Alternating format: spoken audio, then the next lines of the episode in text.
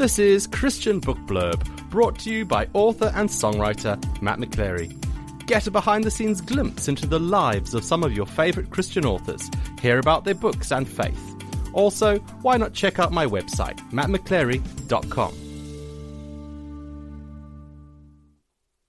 Well, hello and welcome to the Christian Book Blurb podcast, where we like to encourage you in your discipleship, one book at a time, as we meet some amazing Christian authors and learn about their books, their lives, and their faith. Well, I'm your host, Matt McChlery. Thanks for joining me today. And on today's show, I'm going to be talking about discovering God for yourself with the author, Russ Ewell.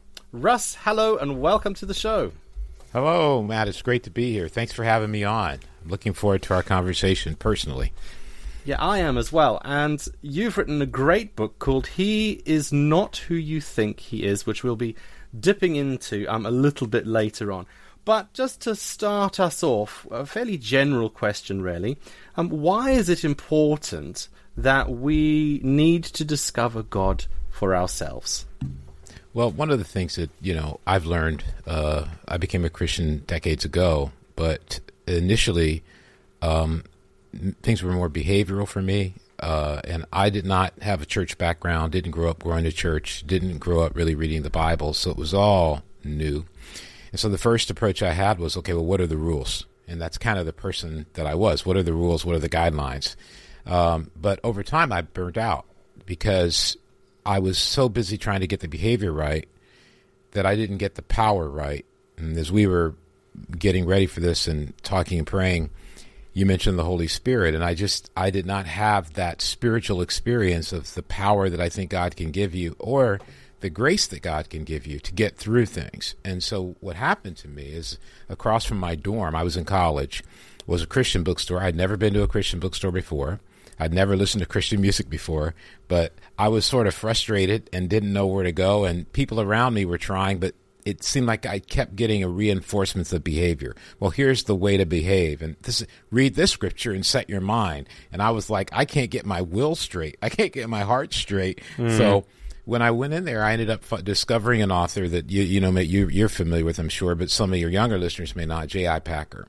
And he'd written a book called Knowing God. And I was like, what's that? You know, what's this knowing God thing? And so over mm. the years, what I've learned is if you don't have your relationship with God straight, sort of John fifteen, Jesus talks about that. In fact, one of the things I admire about what I'm inspired about with regard to Jesus is he shows us his relationship with God, especially in the book of John. You just see it jump off the page of his his interconnectedness with God. And that I realized that a lot of the times I was going to church, reading my Bible, but I was disconnected. But for me to discover God, I had to, another author I read was Floyd McClung. He wrote a book, The Father Heart of God. And I realized I'm looking at God as an authority in a way that is keeping me distant and keeping me a little more fearful, a little more nervous, uh, never fully relaxed. And then I finally read another book by, um, I think it was also J I. Packer, I'm, I'm, oh no, J B. Phillips, called Your God is Too Small. And when I read that, I said, oh, I, I see God as a policeman that's, that's, you know, following me around, waiting for me to make a mistake. So when you discover God for yourself, you begin to understand him personally, and that means you understand the qualities about him. Psalms does a good job with that, talking about he is a deliverer, he rescues us. Uh, Jacob talks about the fact that he is the shepherd of his whole life. Abraham, where it describes that he, Abraham, uh, be, God became his friend. And those were things that were really new to me. And I think a lot of times as uh, churchgoers or Christians or, or or those who are searching for God but don't go to church, we don't know how to approach God. And even though we read about Jesus, we can sometimes only see what Jesus is doing in the with people and not see what he's doing in his relationship with God. So I think when you discover your personal relationship with God, you learn it for yourself, you're less vulnerable to making Christianity about people. You're less vulnerable to making it about your emotions and going up and down, which I did a lot, you know. And then when I mm. when I got my relationship with God straight, it, it really changed my life, settled me down, gave me a lot more peace, a lot less guilt, a lot less worrying and fear, because I realized that God's presence was with me all the time. So that that's sort of the, the reason. I hope I answered that question okay there. Mm, no, that's great. Thank you.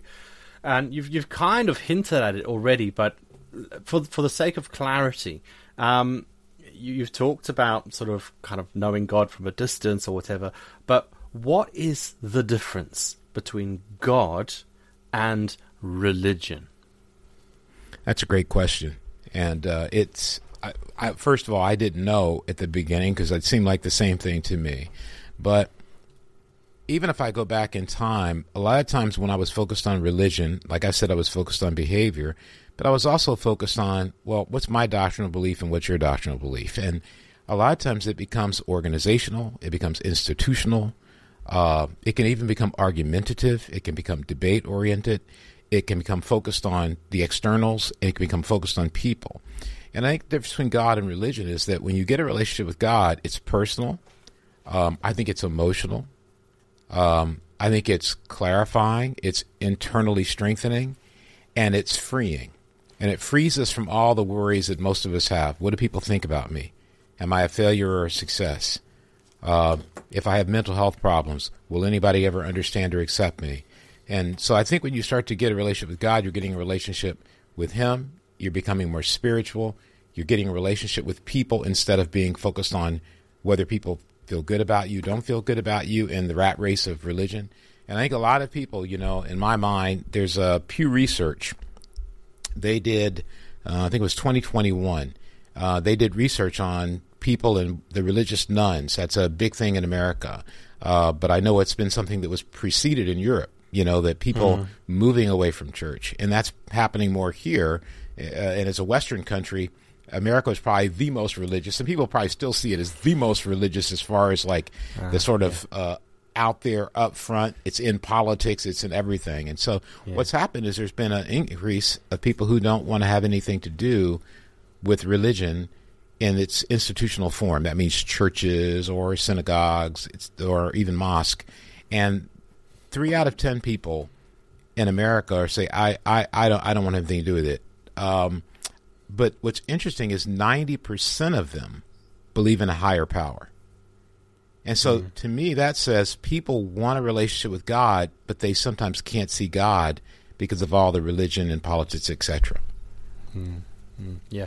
When you mentioned just now the religious nuns, um, I, I immediately pictured um, ladies running around in sort of flowing robes and habits. And uh, no, not nuns. Nuns, as in no religion, none. You know, exactly. Okay. I, exactly. I get it. I got it. I got it. But it, awesome, awesome. It made I, me it, chuckle for a minute there. Yes, I, I, I don't have an organization I'm creating with nuns that are religious. So, uh. um, you've also mentioned mental health problems um, as people seeing it might be kind of a barrier. And in your book, He's Not Who You Think He Is, you mention some barriers that may stop us from truly discovering God. Um, mental health wasn't one of them, um, but one of these, um, you mentioned, is our emotions. What do you mean when you say that our emotions can lead us away from truly knowing God? Well, all of us are different with regard to emotion, but one of the stories I tell in there is about growing up. And uh, I was I grew up in a state, uh, Michigan, and uh, at about eleven, I, I fell in love with Star Trek. I'm talking about the original Star Trek, so I'm a little oh, older. Oh, I love not, Star Trek. Yeah, I do too. And, um, you know, I was facing what all kids face, I think, stress at home, stress in school, uh, trying to grow up. Uh, who am I? You know, do people like me? Do girls like me? Can, you know, that kind of thing. And it just seemed like everything was so emotionally tumultuous that I, I just couldn't handle it sometimes. And so every night uh, during the summer at eleven oh three, it was a specific time, Star Trek came on. There were a few commercials and it came on. So I started watching Star Trek, got my parents, convinced my parents to let me stay up and watch Star Trek. And I fell in love with Spock. I still love Spock, but I fell in love with Spock. And I was like, that's my guy right there. But the reason he was my guy was because it gave me a way to suppress my emotions and not feel them. I, I, I took it as, okay, I don't have to feel any emotion, which I don't think was the point of Spock, but that's another whole story. And so I said, I'm going to approach everything with logic. And the reason was is my emotions were so overwhelming. And they still would be that way for years in my life, and they still can be because I'm a very emotional person. So what does it mean when emotions can become our God? Emotions can consume our life. is that everything we do is shaped by, to some degree, by how we feel. And if we begin to let those emotions guide us in everything, they'll deceive us. Jeremiah seventeen nine, which I know you're familiar with, the heart is deceitful above all things. I think that's God trying to tell us, one, the heart in many ways is the seat of our emotions. And if we just listen to them all the time, they'll take over. And so I've had times in my life where my emotions were God. Like I did what I felt, or I reacted to what I felt. And um, and so one of the things I try to do in the book is help people unravel the sort of I- mysteries of their emotions and start to see them clearly and understand the effect they have uh, on on on them and on others. And in, in the book, um, you say more people lose their faith in God due to an emotional crisis than they do because of any facts that disprove his existence or truth. Um, can you just explain or, or, or unpack that a bit for us, if, if you yeah, will? that's a great that, that's a great question, and, and, and it gets me thinking. So when I was studying religion, one of the things that uh, I had to do was read um, agnostics, read atheists, which I was an agnostic before I became a Christian, and, and I enjoy it, and seeing them sort of, you know, throw dynamite into Christian beliefs. And so as I began to read them and look at them, I said, okay, I don't, I, I don't just, I don't buy these arguments are fundamentally where they start. And as I've talked to people and helped people gain faith, I've realized that a lot of times it's the things that have happened to us emotionally that make us suppress our emotions, not deal with them. And sometimes people are reacting to God or have a particular attitude toward God, and they're unaware of the reason they have that attitude is an emotional crisis. So I tell a story in the book uh, about a young man who was in a young teen group I was doing here in California, and he just wasn't getting over the hump to believe in God. He grew up in a Christian family, a great family. His dad, uh, one of my friends, and I was with him one day, and I was like, well, what? I can't figure out what the deal is. And then he kind of, it took a long time, then he kind of opened up and he said, well, I can't understand why my friend died of cancer and God didn't save him because he was so good. He was such a great person. And I said, well, one, God didn't cause him to die. And I began to explain to him everything from time and chance to, you know, what life's about. Once he was able to get that emotional crisis out there, suddenly his willingness to read the Bible increased, his willingness to talk about God, and it just, it rolled in him ending up becoming a Christian. So I think there are people out there who really legitimately believe they have an academic or an intellectual problem with Christianity, but they don't necessarily explore the heart. And I think that's one of the things that they need to do.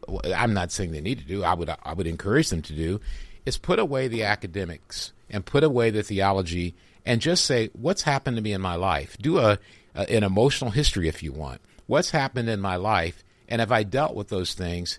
And do I need to deal with those things? And what are my options for dealing with those things? So intellectualism can sometimes hide what's below the surface, which is the emotional things we go through in life. I hope that mm. helps our listeners mm. get a get mm. a grasp on that. And I, I talk about it more in the book. Yeah, yeah. And um, you mentioned getting it out there and kind of uh, letting the heart um, respond rather than rather than the intellect. Are there other things we could do to um, kind of rebuild our emotional lives in a healthy or positive way?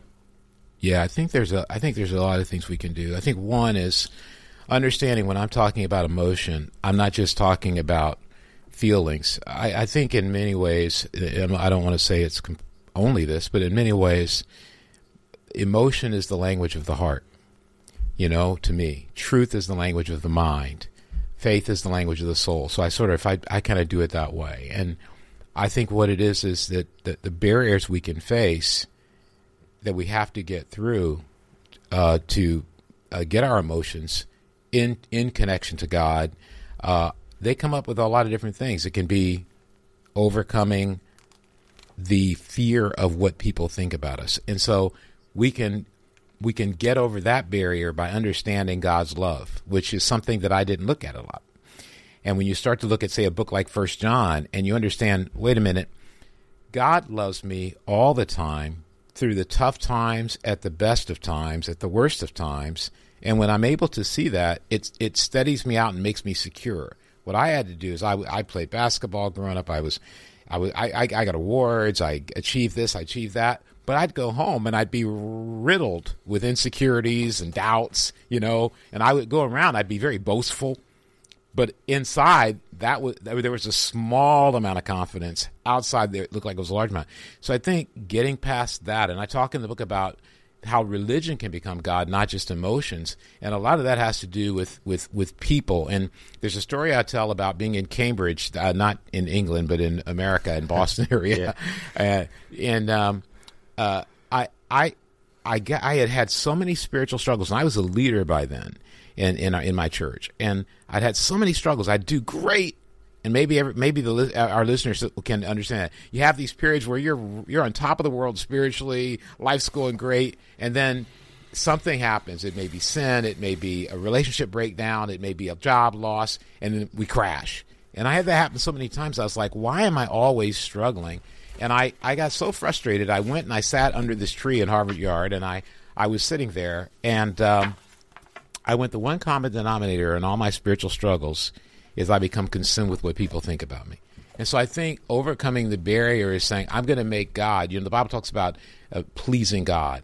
Well, it's not just about, I better do what God wants. It's about being so focused on God that we're able to get through those rocky times. Hebrews twelve does the same thing, where I think he says, toss off the entanglements, toss off the encumbrances, and, and really focus on Jesus, right? And stay mm. zeroed in on him so that you don't mm. get thrown around. So those are some barriers. Uh, yeah, I think that's, that's bitterness and a bunch of other things can be barriers, but we can overcome yeah. those things. So that's a, that's a sort of a, a, a, a snapshot of uh, how you can yeah, overcome that, that's barriers. Great. Thanks, thanks, Russ.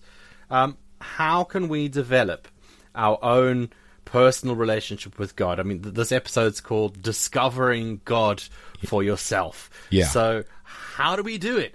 Uh, what What are some of the most vital things that well, you can give yeah. our listeners to do that? Well, it's, you know, it, and that's a that's a big question. And uh, yes. one, I I would say that checking out your website's a good place to start, because I've looked at it and there's a lot of great stuff there. And one of the things you do, and I think I've mentioned this before we got started, to me, music is a big deal. And I talk about this in the book, that, you know, I discovered Bruce Springsteen in college, and uh, I, I did not like listening to Bruce Springsteen when I first heard him, but he has a song called Two Hearts, and I listened to that song, and this is years, decades later, I listened to that song because I was a big Clash fan, so I need to get that out on the table. All right, um, all right. But yeah, I get that out there. Uh, but I, I, I listened to it, and I began to understand him later, and I realized, oh, this guy, he's talking about real life. He's he's talking about what we go through. Um, and so I I think one of the things that I would encourage people to do to discover God is, is what, what happened to me and what I did. Number one, I had a friend of mine who I was at the library with, and I, was, I saw his schedule book, and he had written in it Genesis five, and he wrote about Enoch walk with God. And I was a fairly young Christian, a couple of months old, and I said, who's Enoch, and what is walking with God, you know? And then he started to tell me, oh, you get up in the morning, you read your Bible, you pray. Have a friend. Find a really great friend that you can talk to. Number two, and, I, and, and some of these are in the book in different places, and um, we might talk about it later about some of the additives in the book that people can go to. Mm, but number yeah, yeah. two is is find some music you can listen to, because I think music awakens our emotions in our heart and our mind. And when you listen to Christian music, which sometimes the younger people I work with are like, ah, oh, I don't want to listen to Christian music. And I'm like, you'll be amazed if you let it in, how it can transform your mind and connect you to the scriptures. Uh, number three, find a book of the Bible that you can read. You know, my yeah. first book of the Bible was from a uh, college class I had. It was on literature, and the Bible was one of the books you read. But I had the King James Version. Nothing against the King James Version, but that's a bit rugged. And a lot of people don't know the King James Version is written about a twelfth grade reading level, whereas the New Living, it's written at, at, at like a sixth grade reading level. Um, The the and, the, and the, the King James kind of sounds a bit like Shakespeare, and, and yes. you, sound, you, you sometimes feel you need a degree in order to read it. Sometimes I don't know. one hundred percent. And it's beautiful, yeah. but, you know, it's like it's reading Shakespeare lovely. sometimes. Yeah. yeah it it's can like, be tricky. It, it makes things difficult, yeah. Yeah, so when you quote it, no one understands what you're saying. Um, and so finding a great Bible that you can read. I think um, um, a- another thing you can do that will help you as you read through the Bible is look for who God is.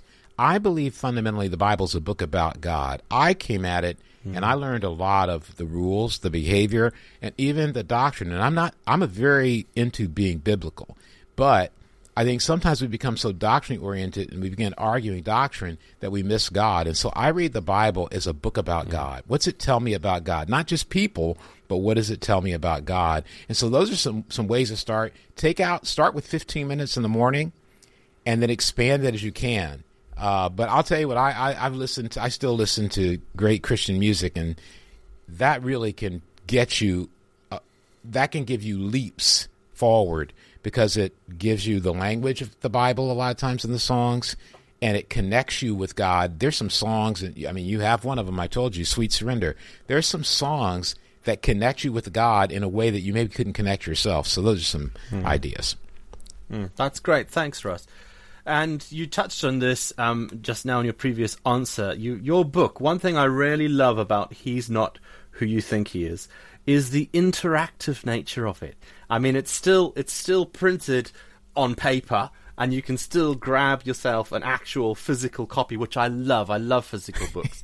um, but it's it's so interactive. You've got all sorts of wonderful things in there. Yes, of course, there's all sorts of lovely writing and ideas and stuff like all books have got.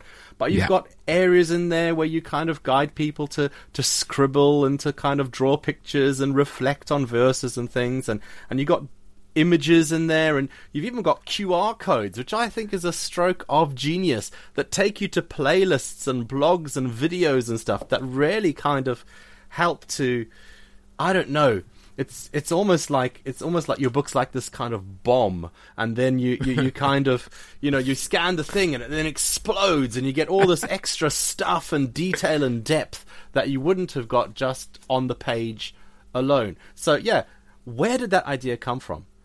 So the credit goes to the team I work with, and one of the things I do is uh, understand that people younger than me see the world differently than me. And in in America, and I think it's probably this has been proven to be true around the world, getting mm. millennials and Generation uh, Z people uh, involved and feeling like God and Christianity can make a difference in their lives is one of the great challenges I think we all face. Um, I have a very positive view of millennials. I have a very positive view of Generation Z because I remember myself as like an eighties kid, you know, growing up in college and all that. And I had very different views than my parents. I had very different views than my, my dad. He'd get up in the morning and go to church. I'd, he'd say, hey, you want to go? And I'm like, no, that's okay. I'm good. I want to go play basketball.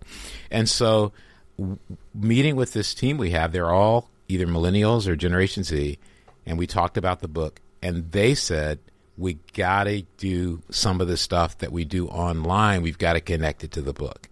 And so that's how we started. And I gave them a lot of freedom to tell me what they thought of the writing and to change things around to make it more accessible. That's a big thing with me is, can I make God accessible? I, mm. I, I, I have a Church of Christ background, and sometimes I didn't think we were making God accessible. And it's one of the reasons I'm non-denominational, nothing against Church of Christ, but just I, I don't think my job is to be right about everything. My job is to try to make God accessible, and Jesus did that, right? He he made God accessible, and so I think that's a that that that's where it came from. So I can't take any credit any other than realizing that I didn't know what I was doing, and I needed to listen to other people. So I could take credit for not being not not being aware of that. I love technology. I live in Silicon Valley. But that's not something I was planning on doing. And it has it has been a big hit, like a huge hit, especially people that are younger. Yeah, I think it's brilliant. So thank you. Thank you for opening my eyes, anyway, to, to what is possible these days. And we'll be back just after these, where I'll be speaking a little bit more with the author Russ Ewell. So join us after these. Hi, I'm author Matt McChlery. My new book, The Prison Letters, a forty-day devotional for Lent, will take you on a thematic journey through the books of Ephesians, Philippians, Colossians, and Philemon. Packed full of personal anecdotes and wisdom, the message Paul conveyed to his readers during his imprisonment is brought to life. The Prison Letters devotional is available now from my website, matt m c chlery dot com, and wherever good books are sold. Get your copy today.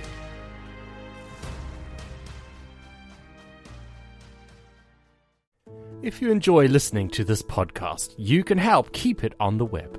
All you've got to do is buy me a coffee.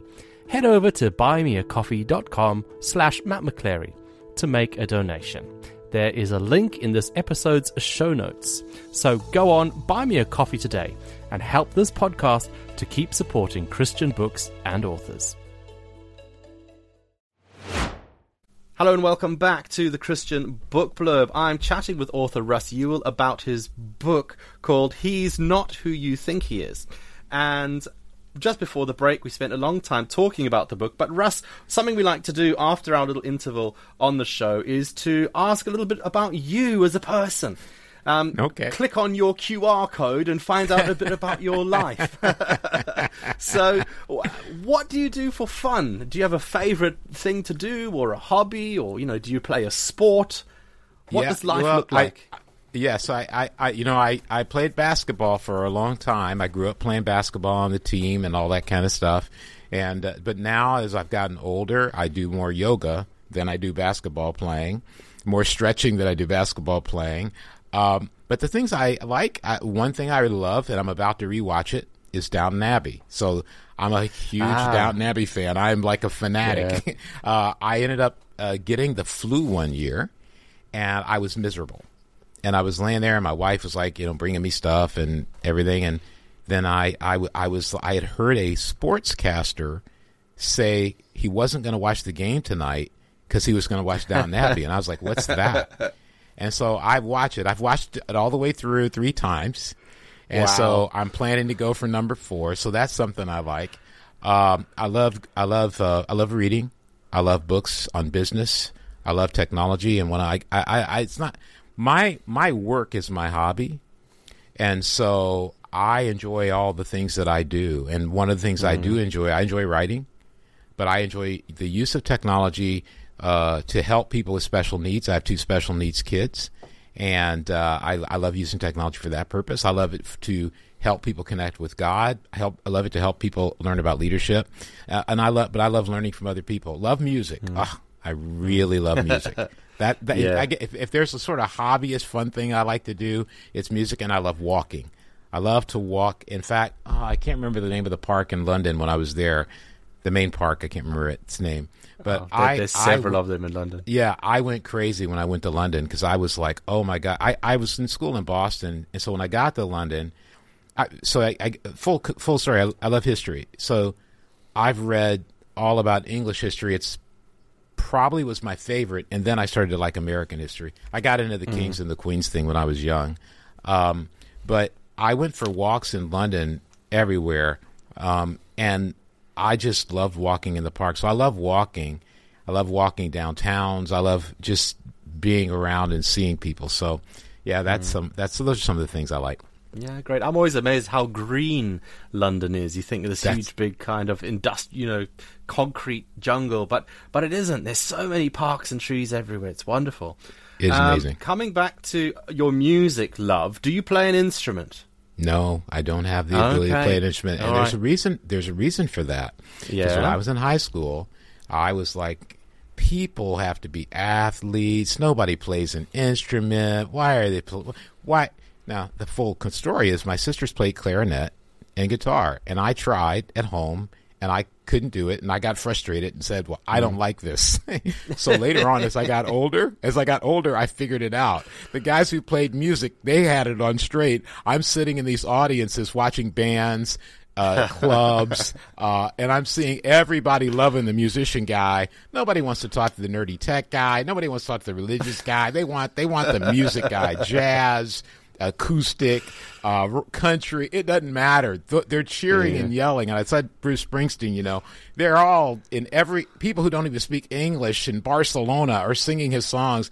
And I was like, bad move. Should have learned the piano. But here I am.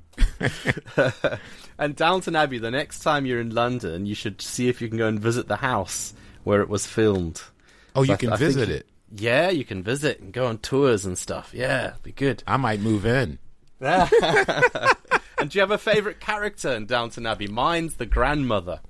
I love the grandmother. A hundred percent. Comments. How favorite. Could anybody? I, maybe it says a little bit our personality, man. I don't know, but she. I mean, my one of my favorite lines is when she goes, "Weekend? What's a weekend?" I mean, that's that's, that's one of my favorite lines. A hundred percent. Now, I think the character. I, I want to get it straight. Uh, Matt, who died in the car accident. I think he yes. was Matt. Yeah, yes, it was. He was my favorite for a and then they uh, just crushed me. They crushed me. When he died, I was crushed. I I I, had, I needed a whole season off to recover from yeah, the devastation. My sister, my sister will definitely um, side with you on that one. And you, you may not know this, but the episode when he died was actually the Downton Abbey Christmas special for that year. So that happened on Christmas Day. No. Um, when it came out, yeah. So she she was like, you know, they've ruined Christmas. You know, it was terrible. No, I'm with your sister one hundred percent. How could you? it, it, for us, it didn't occur then, which which I was always like, I remember when I figured out. Yeah. Yeah. yeah. I started liking it, and I figured out that it was, it was British. Because at first I didn't know. I mean, I knew people uh-huh. were British, but I didn't yeah, know. Yeah. And then I was like, I've got to find a way to get the British programming ahead of time, so I see it when it's really released. And you, you know, you couldn't do it. I was so frustrated yeah, yeah. by that. But yeah, that was heartbreak for me. I you can you can still see the pain in my life over it. Oh man! Oh, brilliant, uh, Russ. We are almost out of time. It's been so great chatting with you. But before we go. Um, Do you have anything that you're working on at the moment? Is it another book or a project or something that's kind of boiling away in the background that you can let our listeners in on? Oh, boy, Matt, you're going to get on in there. And I haven't even told many people about it. But so um, what I'm working on right now is is with our uh, site, Deep Spirituality, where you can buy the book and You can there's like six hundred different devotionals, there's videos, there's all kinds of things. And we just, on our team, we put it out there so people have these resources. It's a lot like yourself. We feel like it's our responsibility to share, to connect, and all that. Mm. But mm. I have been, you know, I looked at the book, and you know how you're a writer, so you know this. You get done with the book and you start going, well, why, why didn't I explain that better? Or I should have, I should have, I should have covered that more. Or what did I do with that sentence? You know how that is and how that feels. Yeah. So I'm, I'm thinking about a devotional series. Uh, to be more accessible for younger people that aren't familiar with the Bible. Uh, and I'm thinking about four twenty-five day devotional series that allow you to know how to begin, where to start in your relationship with God, and how to get to that, not ultimate place, but get to that destination where you've seen God transform your life. So I'm thinking of releasing it in twenty-five day segments so that it ends up being a total of one hundred days. And the reason I got that is I love Franklin Roosevelt, one of our old presidents, and he mm-hmm. started the whole thing about the first hundred days of the president. Yes. And I go, wouldn't it be cool to do a hundred days, but not in one book, but to yeah, do a hundred yeah. days, and so someone can have it. So yeah, that's that's percolating. I've got a lot of the stuff for that, so that may be uh, that's going to begin in twenty twenty-four. Oh, great. That sounds really exciting. I've done some devotionals as well myself, and I thought, oh, you know, this will this will be, you know. I can I can do this. I can sit down and just you know just write, and you know it's all there, and I'm just explaining what the Bible's saying with some life stories and what have you. And I did a forty day devotional for um for Lent, sort of the lead up to Easter. Okay. And I think my original intention was to do like a massive one, and I, publishers talked me into just just sticking with forty days. Boy, I'm glad I stuck with forty days because it's a lot of hard work. So. So, so you know, hats off to you going for the hundred. That's that's well, really well, good. That's I, really something. I, so I'm I'm, I'm thinking it'll be twenty-five one year, twenty-five the yeah. next year. I'm not thinking I'm going to get it all done. I'm with you. I'm with you. I, I might be knocking on your door trying to move in and find real estate to get away from life if I try to do one hundred one year. Oh, boy. Uh, brilliant, brilliant. So you've already you've already mentioned briefly, but where can people find you? Where can people connect with you? Have you got websites, social media, all of that? Yeah, uh, I think one of the best places to go uh, to get the material and devotionals, and we have a whole team, so it's not just me producing uh, video. And the video content, we have everything from scripture playlists, which you can just listen to someone read scriptures, to videos, which uh, I do uh, something called One Quick Thought, where I give them one quick thought about a particular spiritual subject. Uh, we, we have all kinds of stuff. It's Deep Spirituality. You can find it at deep spirituality dot com. So you just go w w w dot deep spirituality dot com. If you want to learn more about what I do, you can go to russ ewell dot com. And you can find you can find the different things, because I have a technology company, and uh, I work for a church as well. I work there, and then I uh, am the editor-in-chief of Deep Spirituality.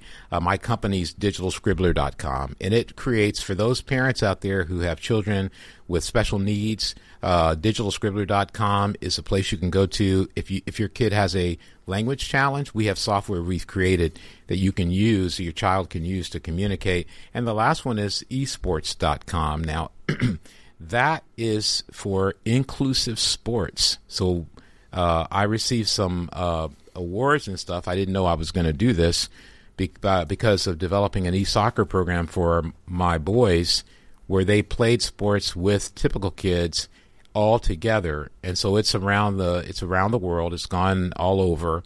Uh, but that can be found at uh, uh, e dash sports dot org. You can find it there. So those are some of the places. But the spiritual stuff's deep spirituality dot com. That's great. And I imagine you got links to all of these different places on your website, russ ewell dot com. That's that right? right. You go to russ ewell dot com. So- So what we'll do for my listeners is we'll put um, a link to russ ewell dot com um, in the show notes of this episode. You can Thank go you. there, and then you can kind of branch out to whatever interest you have um, on what Russ is doing um, from that point. So that's fantastic. Thank you, Russ. Thank you so much for for spending your time with us here on the podcast, and for sharing your heart, and, and for writing the book, He's Not Who You Think He Is. Thank you so much for joining us. Thank you for having me, Matt. It's been awesome.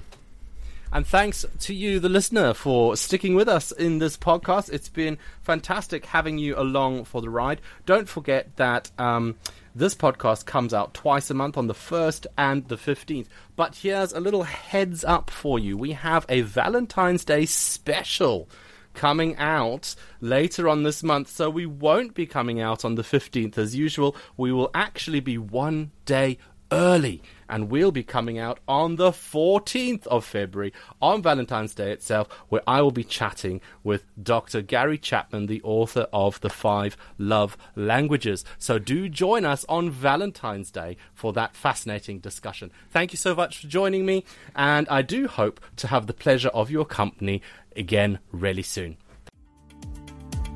Thanks for listening to Christian Book Blurb with your host, Matt McClery. Do give it a like, give it a share, and let your friends know all about it. We do hope to see you again soon on another Christian Book Blurb.